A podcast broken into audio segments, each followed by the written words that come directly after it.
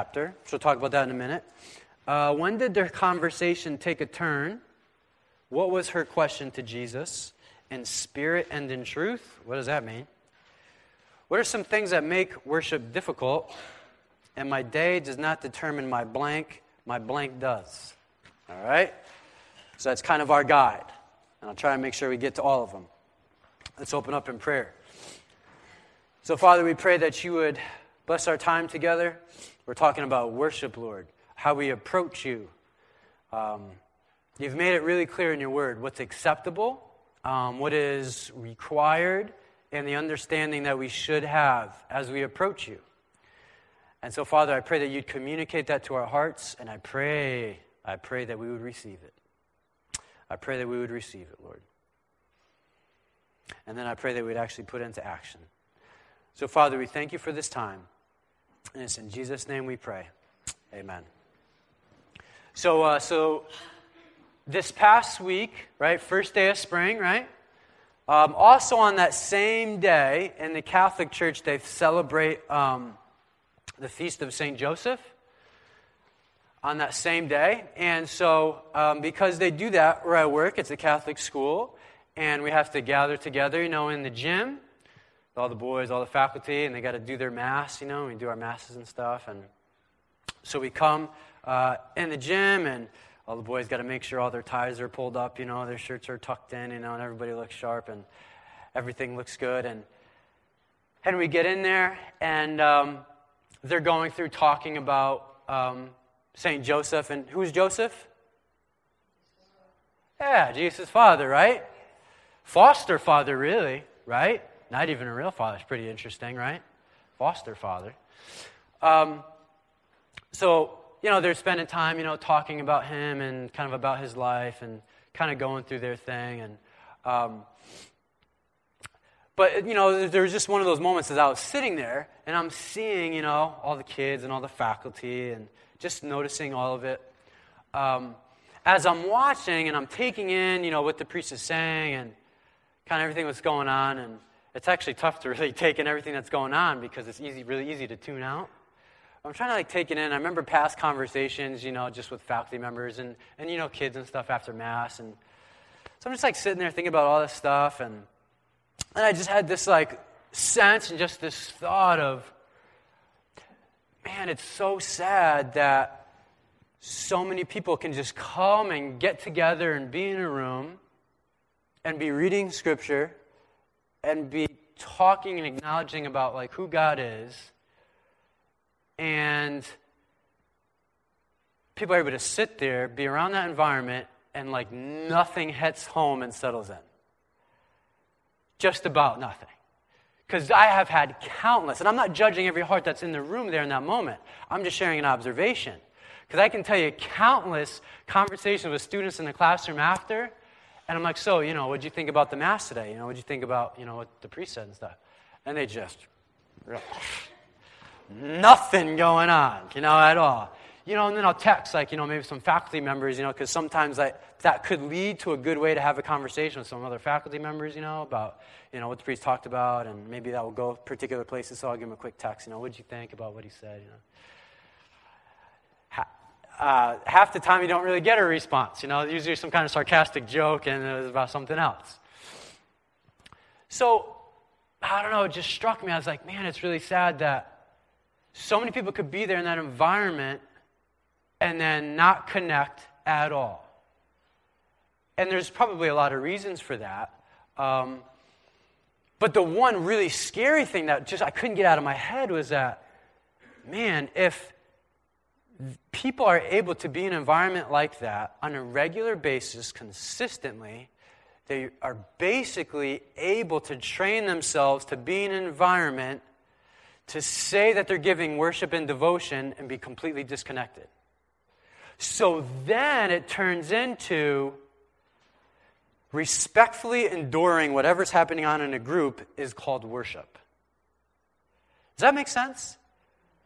Like being in an environment with a bunch of people, as long as you're quiet and you can kind of go through the routine and kind of sort of follow along and quietly do that and respectfully do that, not like on your phone and not talking to anybody else and doing other things.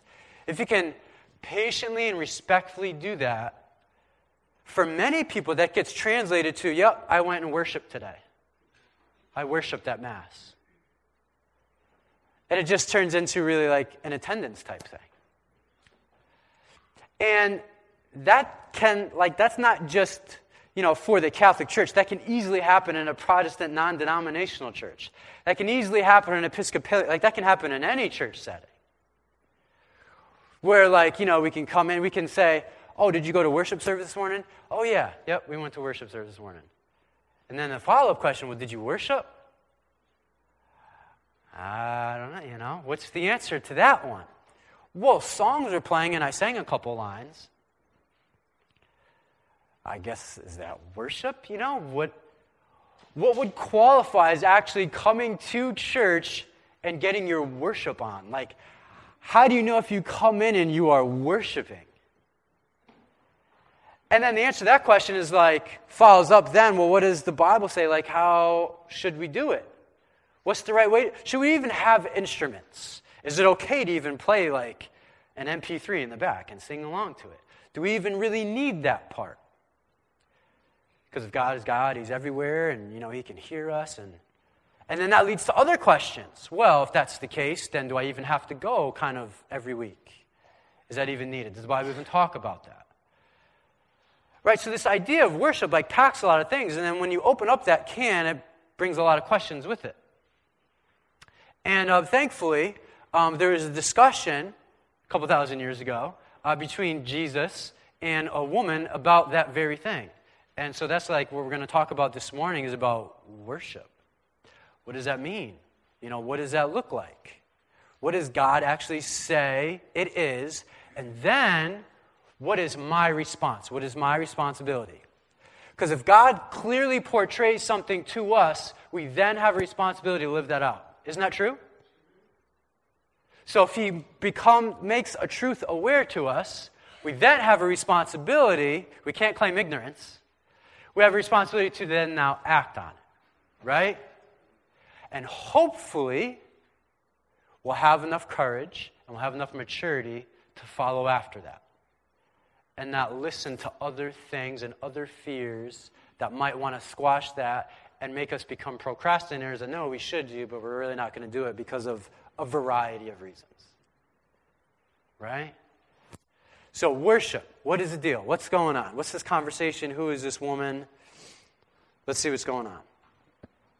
All right. Let's check it out. So, John chapter 4 says the we'll read through the whole thing and then we'll pull out a couple of things. It says the Pharisees heard that Jesus was gaining and baptizing more disciples than John. Although in fact it was not Jesus who baptized, but his disciples. When the Lord learned of this, he left Judea and went back once more to Galilee. Now he had to go through Samaria. Everybody say Samaria. It's an important place. So he came to a town in Samaria called Sychar, near the plot of ground Jacob had given to his son, Joseph. Jacob's well was there, and Jesus, tired as he was from the journey, sat down by the well. It was about the sixth hour. It's about noontime.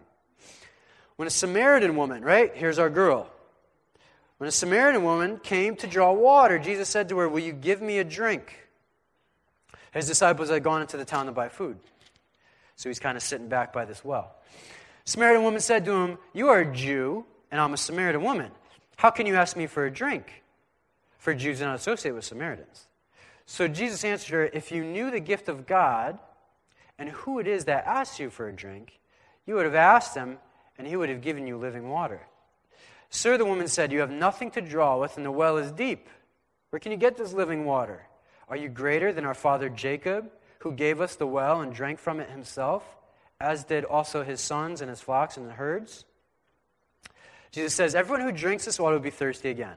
But whoever drinks the water I give him will never thirst. Indeed, the water I give him will become in him, or her, right, a spring of water welling up to eternal life. The woman said to him, Sir, give me this water so that I won't get thirsty and have to keep coming to draw water here. He told her, makes sense, right? He told her, Go call your husband and come on back. I have no husband, she says. Jesus said to her, You are right in saying you have no husband. The fact is, you've had five of them, and the man you have now is not your husband. What you have just said is quite true. It just all changes. Sir, the woman said, I can see that you're a prophet. Our fathers worshipped on this mountain, but you Jews claim that the place where we must worship is in Jerusalem. Jesus declared, Believe me, woman, a time is coming when you will worship the Father neither on this mountain nor in Jerusalem. You Samaritans worship what you don't know. We worship what we do know, for salvation is from the Jews. Yet a time is coming, and has now come, when the true worshippers will worship the Father in spirit and in truth. For they are the kind of worshippers the Father seeks. God is spirit, and his worshippers must worship in spirit and in truth. The woman said, I know that Messiah, called Christ, is coming. When he comes, he'll explain everything to us. Then Jesus declared, I who speak to you am he. So interesting conversation, right? And you can see there's really nothing having to do with worship in the beginning, right? It's about like water and uh, can I get some water and can I have some and the well is deep and you don't have anything and I'll give you eternal life. And then it changed. Okay, where do I go worship? And then worship was just a focus from there on out, right? And then he closes up with saying, Well, I am the Messiah, I am the Christ, which blew her away. So, a couple of observations. So, one in your, in your bulletin there says, How is this dialogue different than the one last chapter? There's a bunch of different differences. Here's just a few. Chapter 3, remember Nick at night, Nicodemus? Right? Nick at night. You always remember that story because you can just do that, right? You can just tie those two things together, so it always works. Um, Nick at night, you had one thing happening at night, right? One thing happening during the day. This is noontime, about the six hour, right? The other guy was at night, right? So that's one difference, right? Another one you have is you have a man, and the other one, right? And in this one you have a woman, right? Another difference is the previous time it was a well respected Jewish man. Like he was one of the religious leaders, a well respected guy. So, so respected that he snuck out at night so other people wouldn't know and find out. And he was kind of a secret disciple for a long time till Jesus died. In our story, we have not a very well respected woman. Not much so at all. Here's how we know we know she wasn't really well respected because she's going to get water at noontime, the hottest time in the day. Nobody's out there getting water, except if you don't have a great reputation. It's also because she's a Samaritan. And a Samaritan, like the big issue here, right? We talk about, you know, racism and stuff like that all the time, right? And all that kind of stuff. This was also a big problem back then, is because when in the Old Testament, when Israel was a nation that had like two kingdoms, they had a northern kingdom, a southern kingdom, and they eventually got conquered and overrun. Well, the Babylonians that took them over, there's not a history test later, but just to give you a background, the Babylonians that took them over basically took everybody out and moved them to their area, and they left behind the difficult ones, the ones that were sick, the ones that were lame, they couldn't really move. It was just it's too much effort to try and move these people. They're just going to stay there. So those people stayed there, and then they had relationships, and they, you know, they had spouses within now this new Babylonian type people. So they have like a half breed. So they're like half legit Jewish, but then they're half something else. So the real Jews did not like that. They were very much looked down upon, didn't like it at all. So much so that they wouldn't even interact with them. So much so that to get to Galilee where he was headed, the Jewish leaders and authorities, they would actually go around Samaria and like not go that way. They are unclean. We don't interact with them. I mean, this is like really bad, you know, racism and intolerance and just not a good thing. It just puts up barriers. It's not good. So Jesus chooses to go right through it, right? So you see this situation where you have a woman, five husbands. She's living with a guy now that's, you know, not the right guy, uh, not her husband. And um, she's a Samaritan. So he's already breaking like a bunch of socioeconomical barriers right away. So he's sitting there. It's interesting. He's thirsty, right? He gets tired. He gets thirsty, right? He was a God in man's flesh. He had desires and needs, you know, just like us. So he's sitting there, wants a drink, and then he talks to her, and she's like, What are you talking to me for? You know, something about him, again, maybe his language or something, spoke that he was a Jew, and she knew, Why are you talking to me? I wouldn't even be that surprised if maybe she was flirting a little bit. Maybe. A lot of Bible commentators even think so. Maybe she was flirting a little bit. You need some water, you know. I can get you some water, you know. I don't know. Maybe not. I don't know.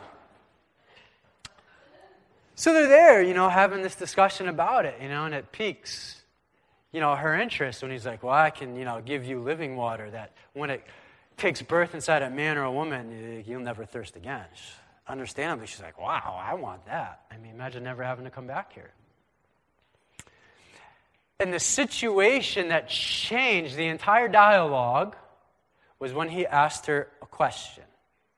Right? The question was, why don't you, or the statement, why don't you, you know, come get your husband? We'll talk about stuff. She had a choice in that moment to not be, tell the truth and to sort of be dishonest, or she could really just come right out and say it. And for whatever reason, she chose to be honest in that moment, and that honesty opened the door for the stuff that really mattered. Right? Because then from there, her response was, Well, I can see your, forget about the water stuff now. I can see you're a prophet. Where do we go worship? What's the right way to do this thing? Because in their belief system, what they thought, okay, this is important to understand, because they're Samaritans, they believed that on, on Mount Gerizim, say Gerizim, on Mount Gerizim is where you're supposed to worship God. Like the place was important. And they get this idea in, De- in different places in the Bible, but places like Deuteronomy chapter 11 and other places where it says that when you enter into your land, proclaim the blessings of God on Mount Gerizim, right? They also believed that um, Isaac and his son, you remember that situation where he's going to God thought he was going to ask them to sacrifice, and God told them no, you know, but they went through the whole thing. They believed that was on Mount Gerizim. They also believed that the ark, when it actually landed and the flood subsided, it was on Mount Gerizim. So the way that they interpreted their Torah in the first five books, and that's what they believed, that's what they held on to, is they're like, this is the right place, this is where you should be worshiping. And the Jews were like, no, no, no, it's in the temple. We have this amazing temple. Like, this is what God has said. And one group hates one, you know, the other group, so they're never going to come to an understanding or agreement. So that's her question. Where do I go worship? That's like the question nowadays. So do I go worship at CC Do I go worship um, at Christ the King, you know, down also in town? Do I go worship at the Congregational Church? Like, where do I go worship? What's the right deal? There's so many churches, there's so many different denominations. Where do I approach God? Like, what's the best way to do it? It's a good question, right?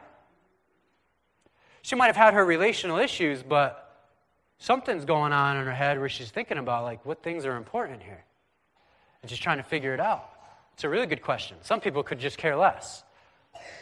I'll just like show up and put a checkbox in and say, I'm done. So the answer that Jesus gives says, hey, my real worshipers, they worship in spirit and in truth. In other words, locale, not important. My spirit is everywhere. Locale is not that important. I am everywhere. And that's why a lot of people say, well, and I've had so many people say to me, well, I don't really need to go to church, you know, because God is everywhere and He's in my house and He's in my car and I talk to Him all the time, and so. Happens a lot, and I'm sure you've probably even heard people talk, you know, about that. The only problem is it's really a misunderstanding of the Bible and church as a whole. And that's where the truth part comes in. See, in spirit, yes, he's everywhere, he is God, but now the truth part of the equation is what brings it all together. Now we are able to worship in truth. We're able to understand who God is and what he says about how we approach him. That's worshiping in truth.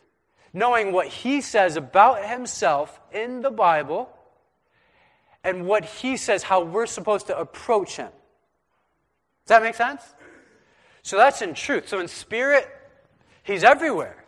Yes, it's true. You can worship him in your car, you know, at your job, you know, wherever. Outside, where you're cleaning the garage, you know, whatever you're doing, you can be worshiping. But in truth, like knowing how. What is he asking? What does it say in the Bible? So it's interesting, this word worship, right? So if you look up the term worship, and as, as this passage closes out six or seven times, you know, you got this term worship.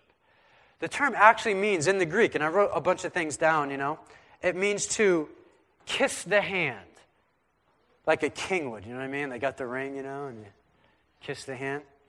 I ain't doing that, you know. We're Americans, we don't do that. Fall on knees, fall on our knees. To be prostrate. You know what prostrate means? Prostrate means like on your face, like just worshiping.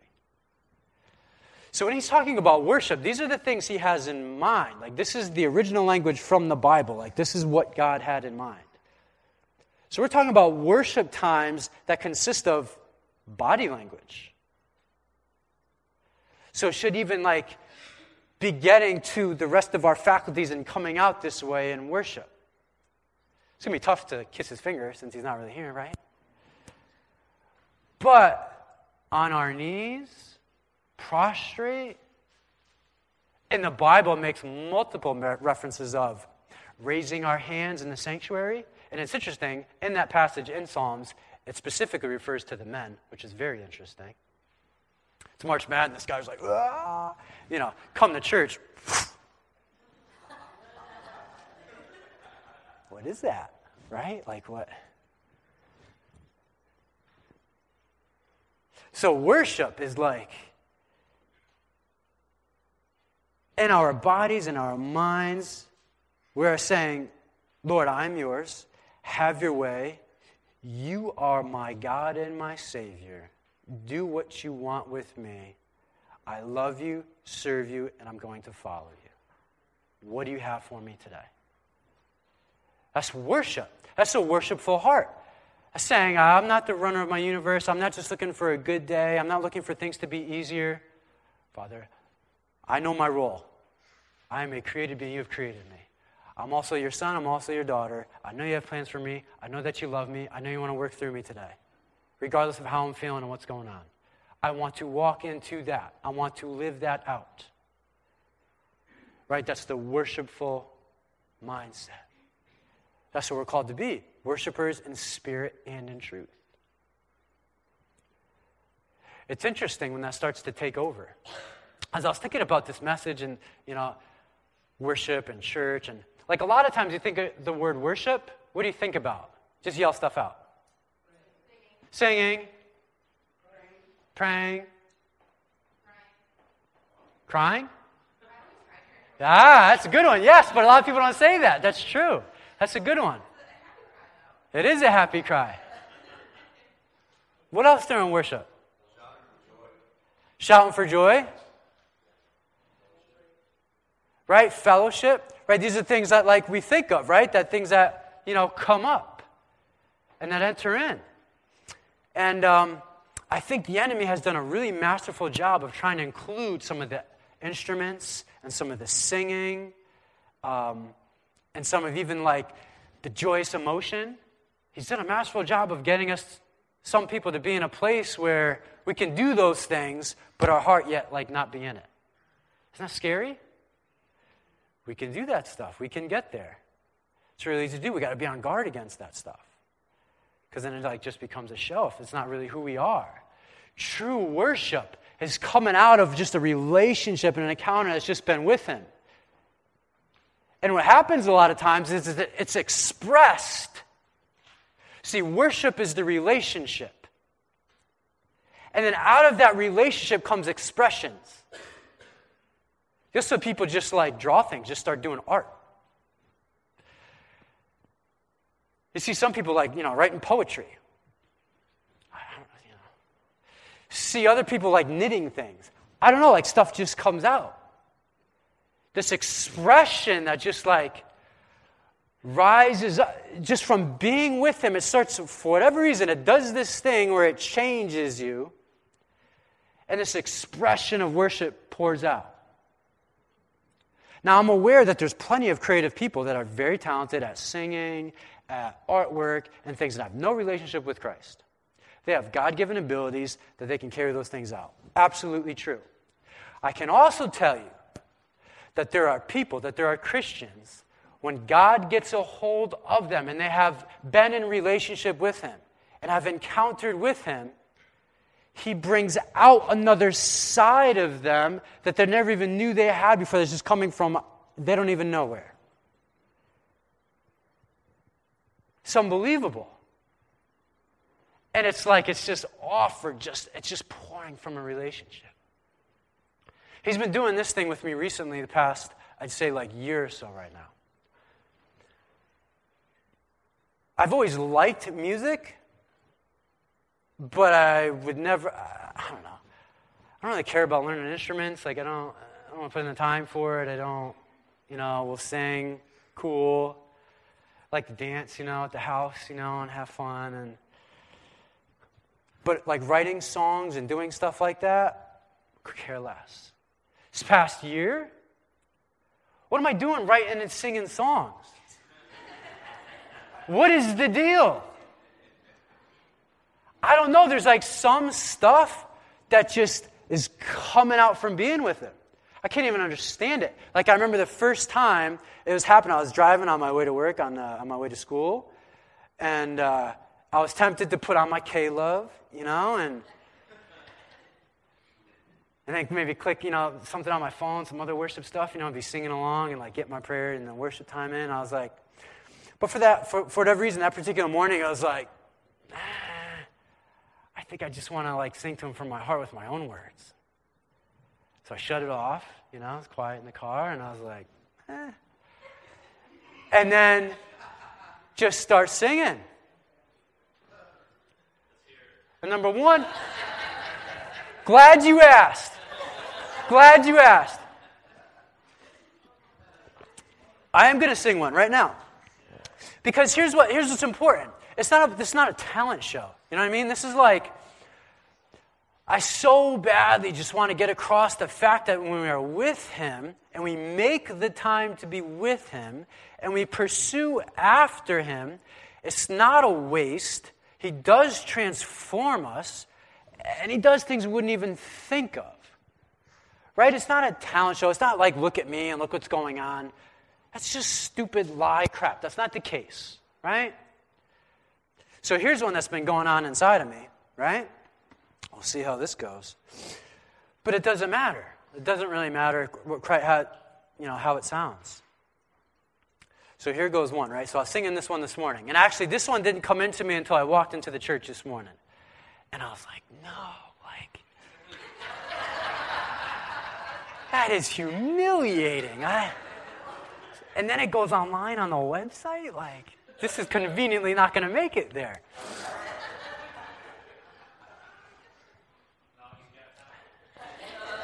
Oh, got not talent.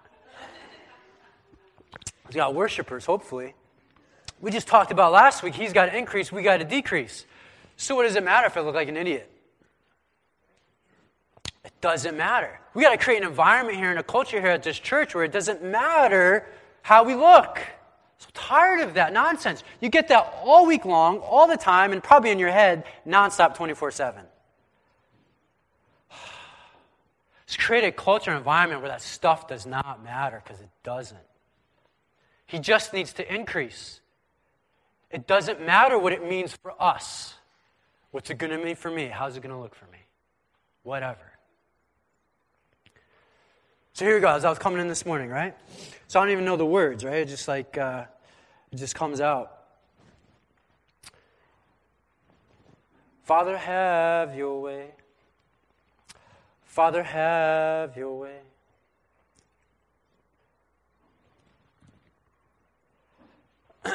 Father, have your way. Father, have your way. Father, have your way. We are your people. Father, have your way. We want to know your truth. Father, have your way. We want to live your light. Father, have your way. Father, fill me up.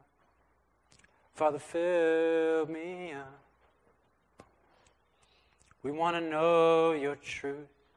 Father, have your way. This is your church. We are your people. Father, have your way.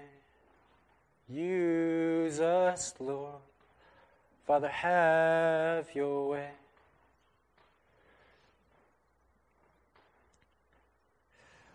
Father, we love you. Father, have your way. We want to know your voice. Father, have your way. We want to seek your truth. Father, have your way. We want to know your heart. Father, have your way. Father, fight our fears. Father, have your way. We give you our heart. We give you our lives. Father, have your way. You know, like that's that's worship time. You know what I mean? Like, and, it's not it's not even like you know whatever. It's just, but that's just worship. Like you're just you're just crying out to him and just saying, Lord, I'm just yours right now and things are just going however they're going. I'm feeling however I'm feeling. I, am just yours. Like, have your way. Do what you want. You know, and, I, am thinking this, Lord, and I don't feel like worshiping you, and such and such is going on over here, and uh, I'm just more mad at you right now than anything. Well, then fine. Like, you know, you just come out and then you tell him that stuff. And then you come back and you say, Lord, I thank you that you love me. I thank you that I'm yours. I know you're working things out. It's hard for me to see. And so just being with him just creates like this relationship, right? And it just comes out. It just comes out in crazy ways. I don't know. I'm just writing down songs. It's not like I'm writing down songs because I got a record deal coming up and I gotta make I gotta make the quota. It's just I don't know, it's coming on out. And most of the time, it's really just prayers, but for whatever reason, I can't just say them, they got to be sung. I don't know what that's about. And if I was God, I'd be like, I'd rather have her pray to me like that and not really him. Like, that just seems more enjoyable. But for whatever reason, that's just the deal going on right now. I don't know what it is. Right? But he's calling us into relationship like that. And it comes out of a relationship that's rooted, that just wants to worship Him. Lord, use me. I am yours. What do you want to do? Does that make sense?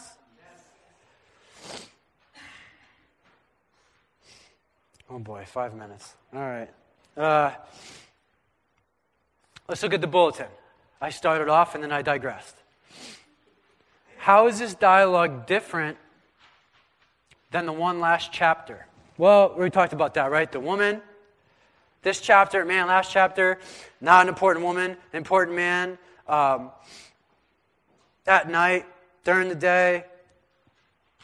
Even the subject of conversation was different. Wasn't last time he was like, Jesus just focused on being born again. You must be born again. Her question was, How do I worship? What's the best way to meet with God? When did their conversation take a turn? Took a turn when we started talking about her husband. Right? Her question was, Where do we worship him, right? You Jews say you do it over there, we say we do it here. What's the deal? In spirit and in truth. What is that all about? In spirit, locale, doesn't really matter. That's what's awesome. See, the way we worship and the way they worshiped in the Bible, at least up until Acts, is totally different. We have the Spirit of God that lives inside of us because Jesus already came, he already died, he already rose from the dead. We have a whole nother worship experience that they didn't know anything about. Where he would fall on people at times, we have a Spirit of God that lives in us and comes out of us.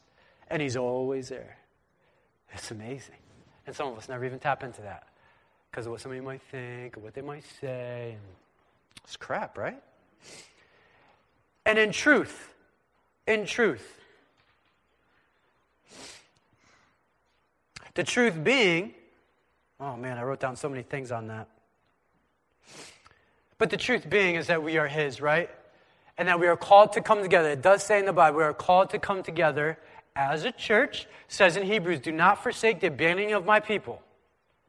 And also says in that same exact chapter, a verse before, it says, Stir one another on in love and in good works. We're supposed to come together and stir one another on in love and good works and then go up there, like it's like a little Jesus bee's nest in here, and then go out and sting people in the best sense of the word, right, with the love of the gospel.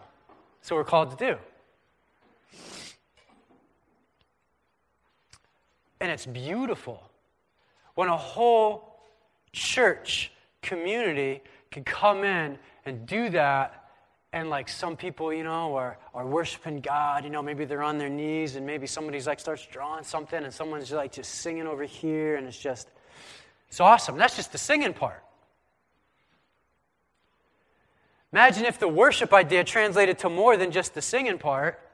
And it was like, my worship is starting Saturday night. I got to get ready for encountering God tomorrow. Imagine that. I got to get ready for what's about to happen tomorrow. God's going to speak to me. He's going to work through me. I don't know who I'm going to sit next to. I don't know who I'm going to see downstairs when we do the food thing. That's a worship mindset. It's getting geared up for what's about to happen. It really starts like Saturday. It could even start, you know, earlier on in the week. What are some things that make worship difficult? Some things that make worship difficult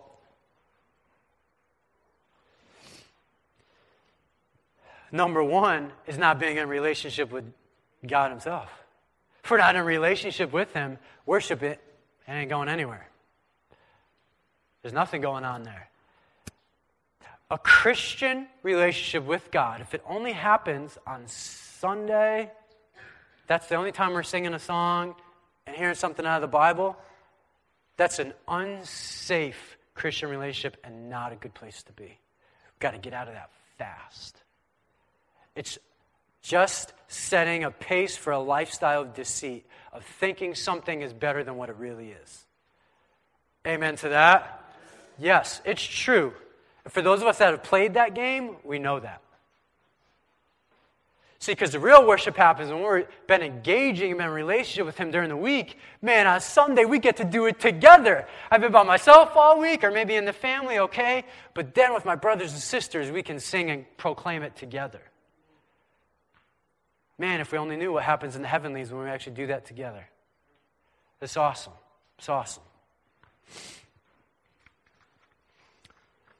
So that's just one thing that makes it difficult. It makes it difficult, you know, when it's just really self centered and it's about us and we don't have anything going on with Him outside of Sundays. It's not a good Christian relationship. Nothing's going on there. It's going to be stale, it's going to be dull, and it's not going to last.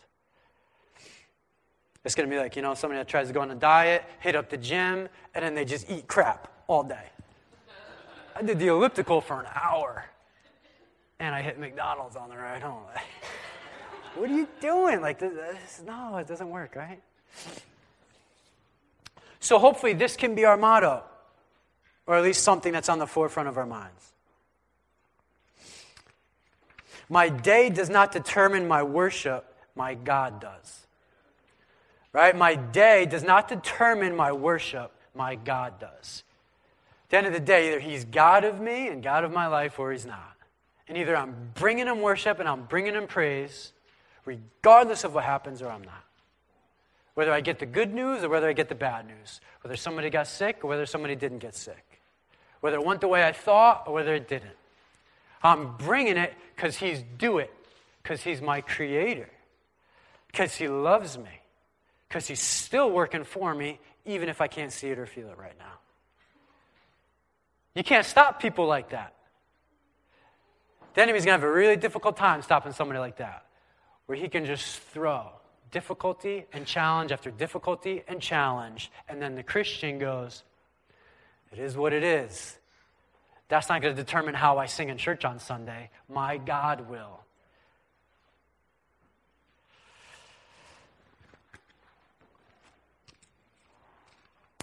So, what we're going to do is we're going to take worship time together and communion. Worship time together in communion.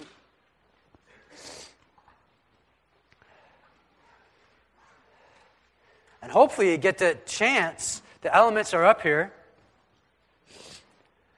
And, uh, you know, we'll line up, we'll, we'll grab the stuff and hold on to it, and then, you know, we'll do it together.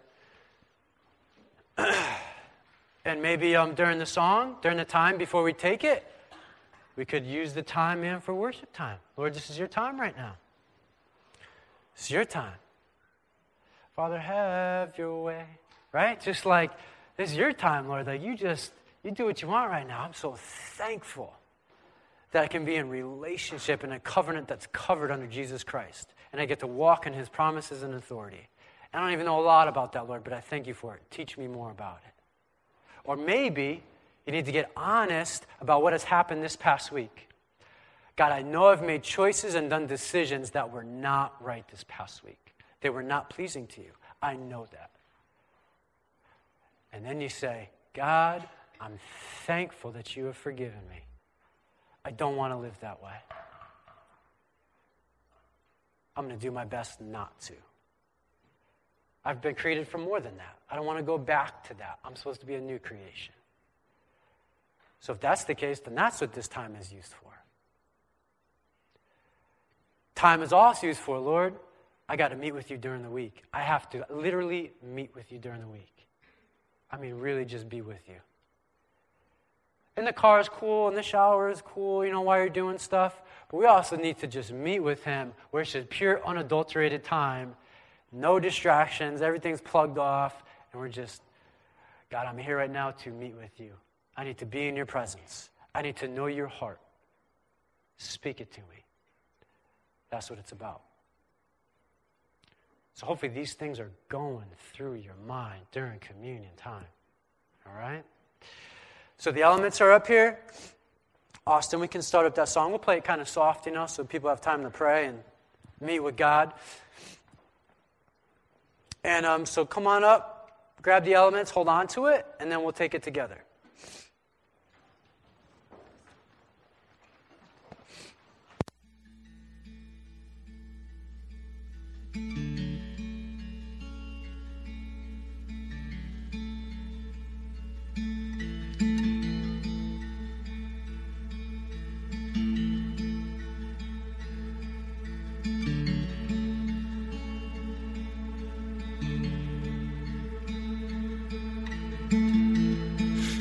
Nothing worth more that will ever come close.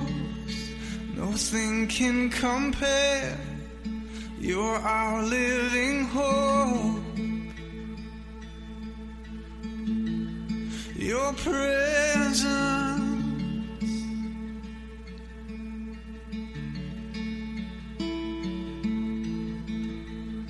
I've tasted and seen of the sweetest of loves, where my heart becomes free and my shame is undone. And your presence, Lord